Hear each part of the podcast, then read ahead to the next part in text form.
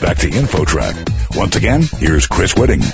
Recent research shows that many parents with kids under 18 have no life insurance, putting their family's future at risk. How can you protect your spouse and kids financially without spending too much? InfoTrack's Roy Mackey is here with an expert. Roy? Thank you, Chris. We're talking with Doug Whiteman, insurance analyst at Bankrate.com, and they recently conducted a study of American parents to see who has life insurance and who does not, with some eye-opening results. Doug, welcome to InfoTrack. Yeah, thank you very much. So let's start with what seems like a basic question. Who do you believe should have life insurance?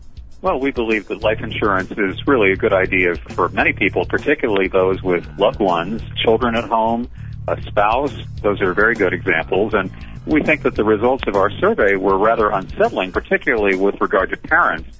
When parents think about protecting their children, they may think about crib monitors, maybe the right car seats, safe schools.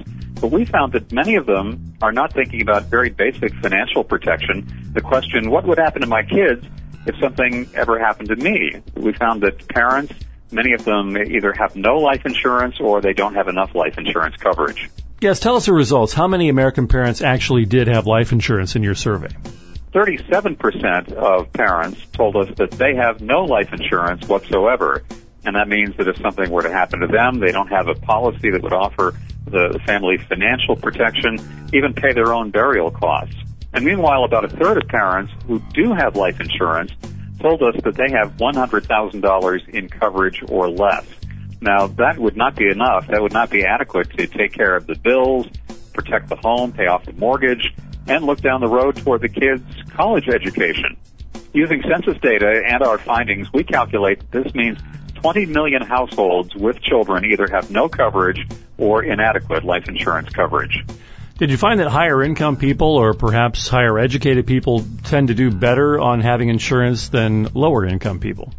Well, we were surprised that even among insured people, one in four who have annual household income of $75,000 or more have under $100,000 in life insurance coverage. What you want life insurance for is to protect your income, to replace your income if for whatever reason at some point you weren't around anymore. And if you're making $75,000 a year or more, $100,000 in coverage is not going to go very far in replacing your income. Now, in your survey, did it, I'm not sure if you drilled down this deeply, but did it mean that both parents have life insurance or is it just one in some cases? Because I think a lot of people traditionally think, well, we'll insure the highest earner, which in most cases probably is the dad, and then the wife, the mom, is not insured. We did not ask about that. We also didn't ask whether people have life insurance policies they purchase themselves or if they have coverage through an employer. It is important to note that often those employer plans do not go very far. They might provide one year of salary, uh, maybe two for the survivors and that really is not going to go very far in protecting the rest of the family, offering financial protection. Let's talk for a moment about maybe some general advice for people who are currently uninsured but they know they need it. First, how do you determine how much life insurance you need? Well, of course, that's the very big question. If we say that $100,000 isn't enough life insurance, then how much life insurance should I buy? There are various rules of thumb that are floating around out there. A very common one is that you want to have seven to ten times your income. That means if you make $50,000 a year, you'd want at least $350,000 in life insurance coverage. But I'm not sure if I subscribe to any of these rules of thumb because ultimately this is a personal decision that would have to be based on your own situation, your family situation. You'd have to evaluate a range of factors such as your debts, including any mortgage, potential college costs for your children, if you have children, and your likely burial expenses. And remember, one of the uh, major funeral trade groups calculates that the average funeral nowadays costs more than $8,000. So you certainly want that to be part of the life insurance equation too. Bankrate, I should point out, has a great life insurance calculator at bankrate.com to help you come up with the right amount of life insurance for your family.